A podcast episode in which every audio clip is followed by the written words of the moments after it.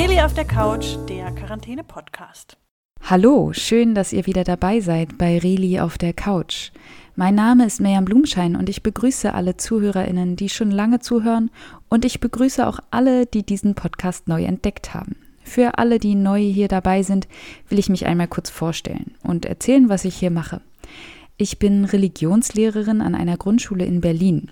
Aber der Religionsunterricht kann ja, wie ihr euch sicher denken könnt, seit inzwischen schon zwölf Wochen nicht wie gewohnt stattfinden. Für diese Zeit habe ich den Podcast hier entwickelt. Ich erzähle hier Geschichten aus der Bibel, stelle euch lustige oder interessante Bräuche vor. Es gibt einen Tipp gegen Langeweile und am Ende nehme ich euch immer noch mal mit auf eine Gedankenreise. Der Podcast ist nicht nur für meine SchülerInnen da, sondern für alle, die Lust haben zuzuhören. Und ich fange auch heute wieder mit einer Bibelgeschichte an.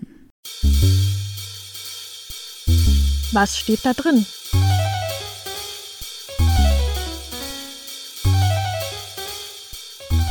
Bibelgeschichten. In der letzten Folge habe ich euch erzählt, wie Mose in Ägypten geboren ist. Seine Eltern gehörten zum Volk Israel, die in Ägypten in der Sklaverei lebten. Seine Mutter hatte Angst, dass ihr neugeborenes Baby von den Soldaten des Pharaos umgebracht werden könnte. Deshalb hat sie ihn in ein Körbchen gelegt und in den Fluss, den Nil, gesetzt. Da hat die Tochter des Pharaos den kleinen Jungen entdeckt und ihm den Namen Mose gegeben. So ist Mose, ein Israelit, im Haus vom Pharao aufgewachsen. Aber Mose hat gewusst, dass er eigentlich ein Israelit ist. Als er älter wurde, hat er immer wieder gemerkt, dass sein Volk von den Sklaventreibern schlecht behandelt wurde. Eines Tages hat er gesehen, wie ein Sklaventreiber einen Sklaven geschlagen hat. Da ist Mose so sauer geworden. Er hat einen Stein genommen und hat den Sklaventreiber erschlagen. Er hat sich schnell umgesehen, ob ihn jemand dabei beobachtet hat. Doch zum Glück war da niemand. Er hat den Mann vergraben und hat gehofft, dass es bloß nicht rauskommt aber leider hatte ihn doch jemand beobachtet, denn am nächsten Tag hat ihn ein Mann darauf angesprochen. Da hat Mose Panik bekommen, hat seine Sachen gepackt und ist davongelaufen. Der Pharao hat nämlich auch schon davon gehört. Als der Pharao gehört hat, dass Mose weggelaufen ist, hat er seine Soldaten geschickt, um Mose zu verfolgen. Aber Mose konnte entkommen. Er ist in einem Ort angekommen, der Midian heißt. In Midian gab es einen Brunnen. Da hat Mose sich erstmal hingesetzt, um sich auszuruhen. Und da sind sieben junge Frauen zum Brunnen gekommen, das waren die Töchter von Jitro. Jitro war der Priester in Midian. Die sieben Schwestern wollten Wasser für die Schafe holen, aber dann sind andere Hirten dazugekommen und wollten sie vertreiben. Mose ist dazwischen gegangen und hat ihnen dabei geholfen, das Wasser aus dem Brunnen zu holen und damit die Schafe zu trinken. Der Vater war ziemlich überrascht, dass seine Töchter schon so früh fertig waren.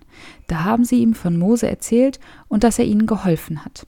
Der Vater war dankbar für Moses Hilfe und hat ihm angeboten, bei ihnen zu wohnen. Das hat Mose dann auch gemacht. Er wurde Teil der Familie. Einige Zeit später hat er sogar Zippora geheiratet, eine der Töchter von Jitro. Als Mose dann einmal mit den Schafen von seinem Schwiegervater unterwegs in der Wüste war, hat er etwas Merkwürdiges gesehen.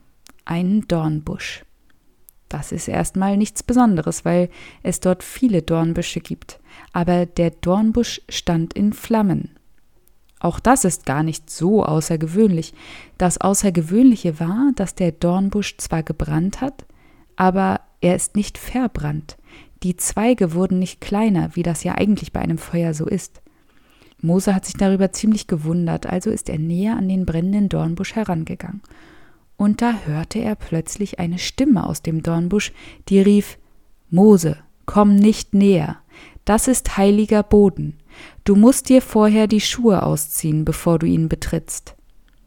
Mose hat sich ganz schön erschrocken, aber dann hat er seine Schuhe ausgezogen. Und dann hat die Stimme weitergesprochen.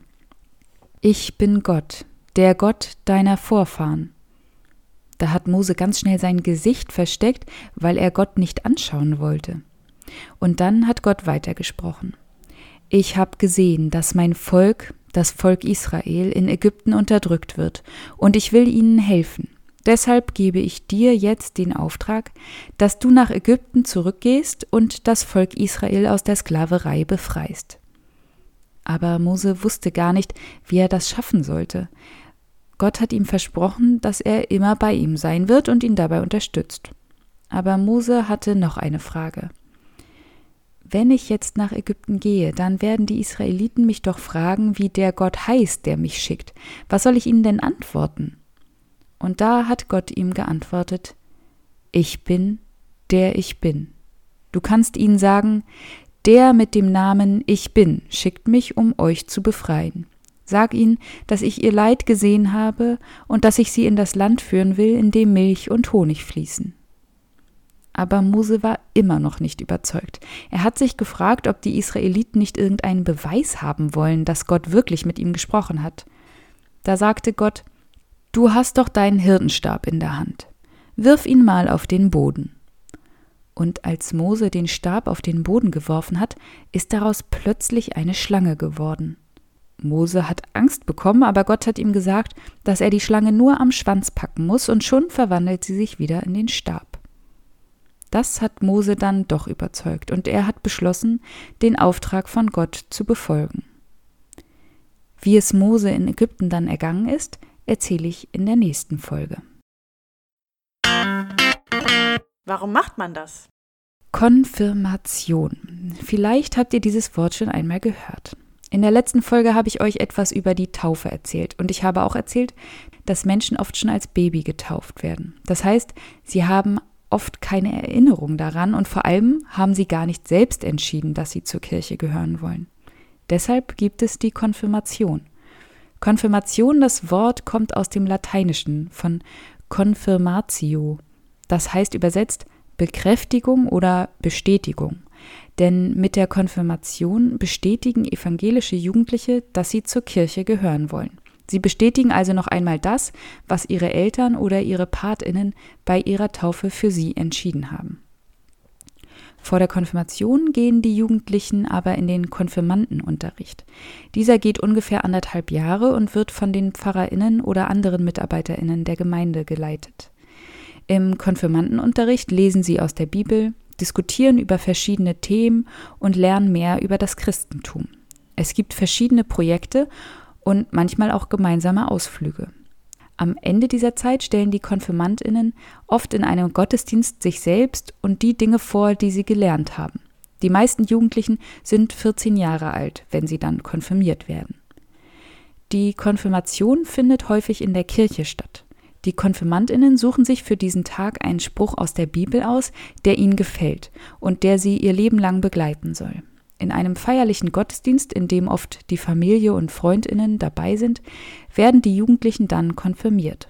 Dazu treten sie gemeinsam vor die Gemeinde und bestätigen, dass sie Teil der christlichen Gemeinde sein wollen.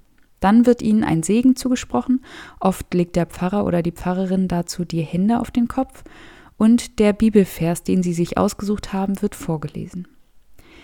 Nachdem die Konfirmandinnen konfirmiert wurden, feiern sie gemeinsam mit der Gemeinde das Abendmahl. Das dürfen sie jetzt nämlich. Sie sind für die Kirche ab jetzt erwachsen. Und sie dürfen nicht nur beim Abendmahl teilnehmen. Sie dürfen nach der Konfirmation auch selbst Pate oder Patin für einen Täufling sein und sie dürfen bei Wahlen in der Kirchengemeinde mitwählen. Zum Beispiel, wenn der Kirchenvorstand gewählt wird.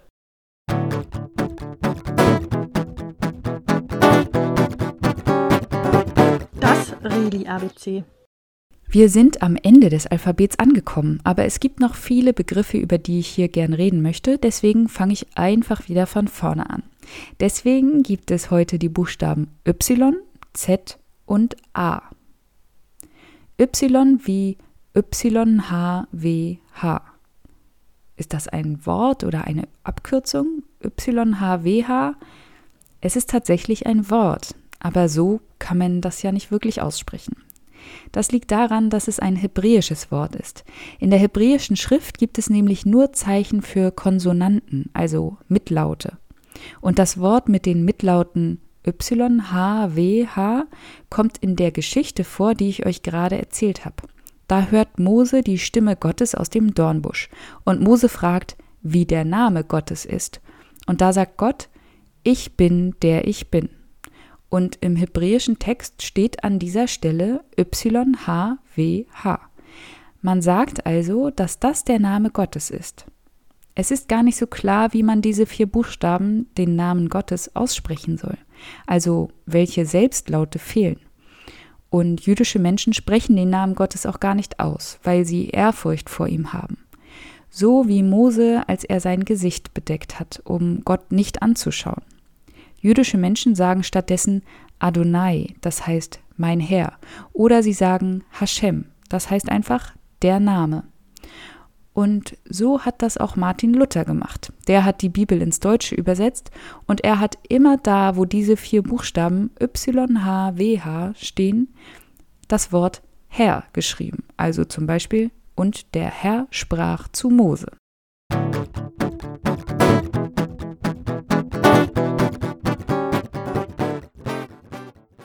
Z wie Zen-Buddhismus. Der Zen-Buddhismus ist eine Untergruppe vom Buddhismus. Er entwickelte sich im 6. Jahrhundert nach Christus in China. Die wichtigste Regel für Zen-Buddhistinnen ist, dass jeder Augenblick besonders ist. Die Anhängerinnen des Zen-Buddhismus machen jede alltägliche Handlung zu etwas Besonderem. Sie haben ein Ritual für viele Dinge, auch fürs Essen, fürs Abwaschen, Beten oder sogar für die Gartenarbeit. Sie erledigen alles mit größter Achtsamkeit und nach strengen Vorschriften. Zen-Buddhistinnen versuchen, dass alles, was sie machen, jeder Schritt, den sie gehen und jede Handbewegung immer ganz bewusst gemacht wird. Sie wollen jeden noch so winzigen Augenblick ganz genau miterleben. Wie im Buddhismus üblich, meditieren auch die Zen-Buddhistinnen. Wenn Sie meditieren, dann haben Sie bestimmte Atemübungen und Koans.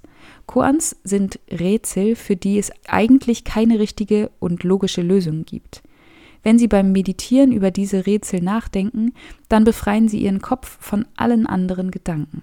Sie wollen damit die wahre Wirklichkeit erkennen und so erleuchtet werden. Zen-Buddhistinnen leben heute noch in China, Nordkorea, Südkorea, Taiwan, Vietnam und vor allem in Japan.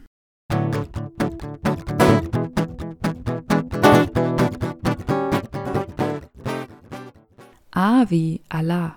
Allah ist das arabische Wort für Gott und ich bin mir ziemlich sicher, dass ich es falsch ausspreche. Deswegen habe ich wieder jemanden gefragt, der das besser kann als ich. So hört sich das also richtig an. Allah. Für Allah gibt es keine Mehrzahl. Das ist auch nicht nötig, denn muslimische Menschen glauben, wie jüdische und christliche Menschen auch, nur an einen einzigen Gott. Im Islam glauben die Menschen daran, dass nur Allah allein alles geschaffen hat, die ganze Erde und das ganze Universum. Allah hat seine Botschaften in dem Koran offenbart. Allah hat den Erzengel Gabriel zu dem Propheten Mohammed geschickt und der hat ihm den Koran verkündet. Mohammed hat die Botschaft Allahs dann an die Menschen weitergegeben. Darin steht die Lehre des Islam. Allah möchte, dass die Menschen an ihn glauben, dass sie freundlich zueinander sind und dass sie sich gegenseitig helfen und friedlich miteinander leben. Damit das klappt, enthält der Koran auch Anweisungen, wie die Menschen miteinander umgehen und wie sie leben sollen. Allah heißt also einfach Gott auf Arabisch. Im Islam gibt es aber auch noch verschiedene Rufnamen für Gott, 99 sogar. Sie stehen für 99 gute Eigenschaften. Ein Tipp gegen Langeweile. Gemüse ist zum Essen da. Das stimmt. Aber manches Gemüse schmeckt dir vielleicht nicht so gut. Vielleicht solltest du mal versuchen, ob du mit diesem Gemüse stattdessen stempeln kannst. Ich verlinke dir zu dieser Folge eine Seite, auf der du sehen kannst, wie du aus dem verschiedensten Gemüse Stempel basteln kannst. Und die Stempel sind am Ende so vielfältig wie die Natur. Viel Spaß beim Ausprobieren. Auflösung. Ich will heute das Geräuscherätsel aus der Pfingstfolge auflösen. Da hat Frau Pötschke euch dieses Geräusch vorgespielt. Und einer von euch hat die richtige Lösung gefunden. Es war nämlich ein Tacker und das wusste Lukian. Also herzlichen Glückwunsch, Lukian, du hast gewonnen und ich schicke dir eine kleine Überraschung zu.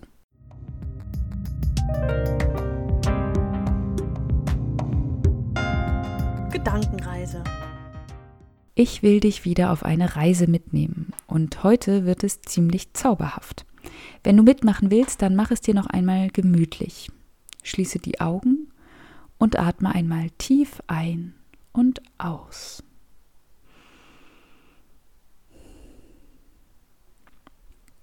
Du sitzt in einem großen, gemütlichen Sessel. Du hast es dir so richtig gemütlich gemacht. Und du hast ein Buch auf deinem Schoß liegen. Du liest eine Geschichte. Es geht um Quinn, ein Kind, das ungefähr so alt ist wie du. Aber Quinn lebt in einer magischen Welt. Dort gibt es Feen und Elfen und ganz andere fantastische Wesen, von denen du noch nie gehört hast. Gerade ist Quinn im Wald unterwegs. Auch im Wald ist alles magisch. Du liest immer schneller, weil alles so aufregend ist. Plötzlich merkst du ein Kribbeln in deinem Bauch. Du siehst, wie sich die Buchstaben im Buch anfangen zu drehen. Immer schneller drehen sie sich und du spürst, wie du in das Buch hineingezogen wirst. Es ist ganz aufregend, du hast keine Angst.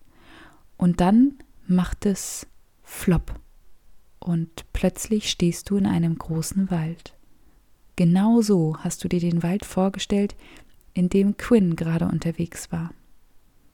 Er ist riesig und grün und es duftet ganz herrlich. Der Wald funkelt auf eine magische Art. Die Bäume sehen sehr alt aus. Sie haben knorrige Stämme und sind sehr groß. Du läufst ein paar Schritte durch den Wald und siehst dich um. Du entdeckst einen Weg, der zwischen den Bäumen und Büschen entlang führt.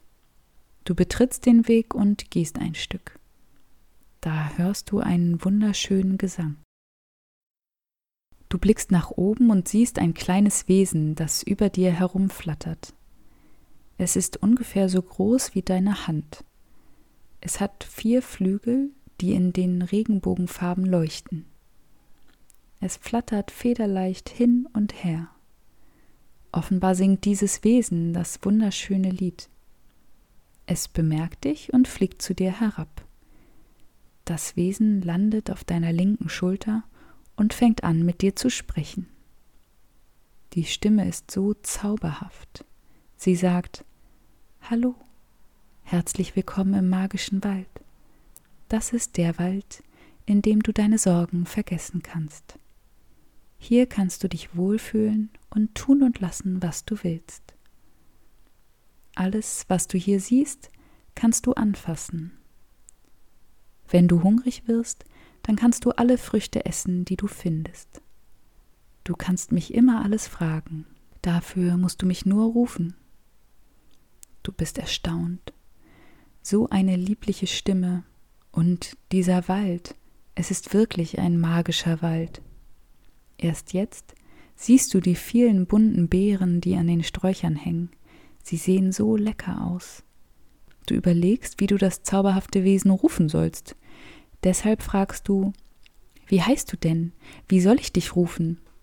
Die liebliche Stimme antwortet, Mein Name ist Libophelia, und nun fühl dich wie zu Hause. Die Buphelia verabschiedet sich und flattert davon. Als erstes willst du diese Beeren probieren, die an den Sträuchern hängen. Du gehst vom Weg ab zu einem Strauch mit roten Beeren. Die Beeren sind kugelrund. Du pflückst eine und steckst sie in deinen Mund.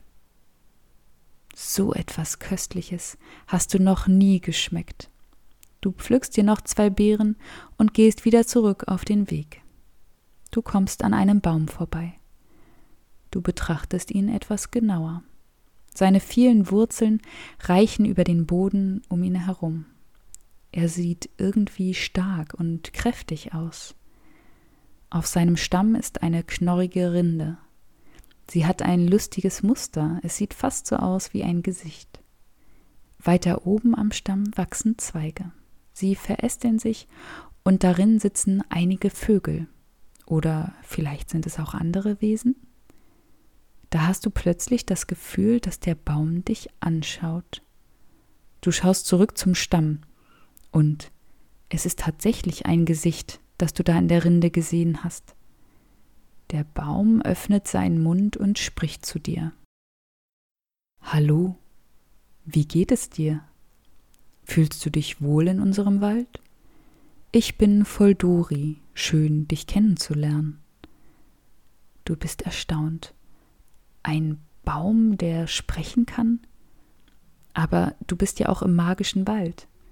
Du antwortest voll Dori, dass es dir gut geht und dass der magische Wald wunderbar ist. Er wünscht dir noch eine schöne Zeit im magischen Wald und du gehst weiter. Du probierst noch andere Beeren, grüne und gelbe. Manche sehen aus wie Bonbons, andere wie klitzekleine Ananasfrüchte. Sie schmecken alle unterschiedlich, aber sie sind alle lecker. Besonders die kleinen grünen Ananasbeeren schmecken so gut, dass du dir noch ein paar in die Hosentasche steckst. Du spazierst noch eine Weile durch den Wald, betrachtest außergewöhnliche Wesen und hörst immer wieder den Gesang von Libophelia. Du beschließt, dass du bald wiederkommst, denn jetzt musst du zurück. Du verabschiedest dich von dem magischen Wald mit den bunten Beeren, von den singenden Vögeln, von Foldori und Libophilia. Du spürst wieder das Kribbeln in deinem Bauch und flopp sitzt du wieder in dem Sessel. Du staunst und schaust das Buch an. Was für eine tolle Reise. Als du aufstehst, fällt dir etwas aus der Hosentasche. Eine kleine grüne Ananasbeere. Du steckst sie dir schnell in den Mund. Mmm, lecker. Und nun wird es auch Zeit, Abschied zu nehmen von dem Buch und dem Sessel. Du kommst langsam wieder zurück. Atme tief ein und aus.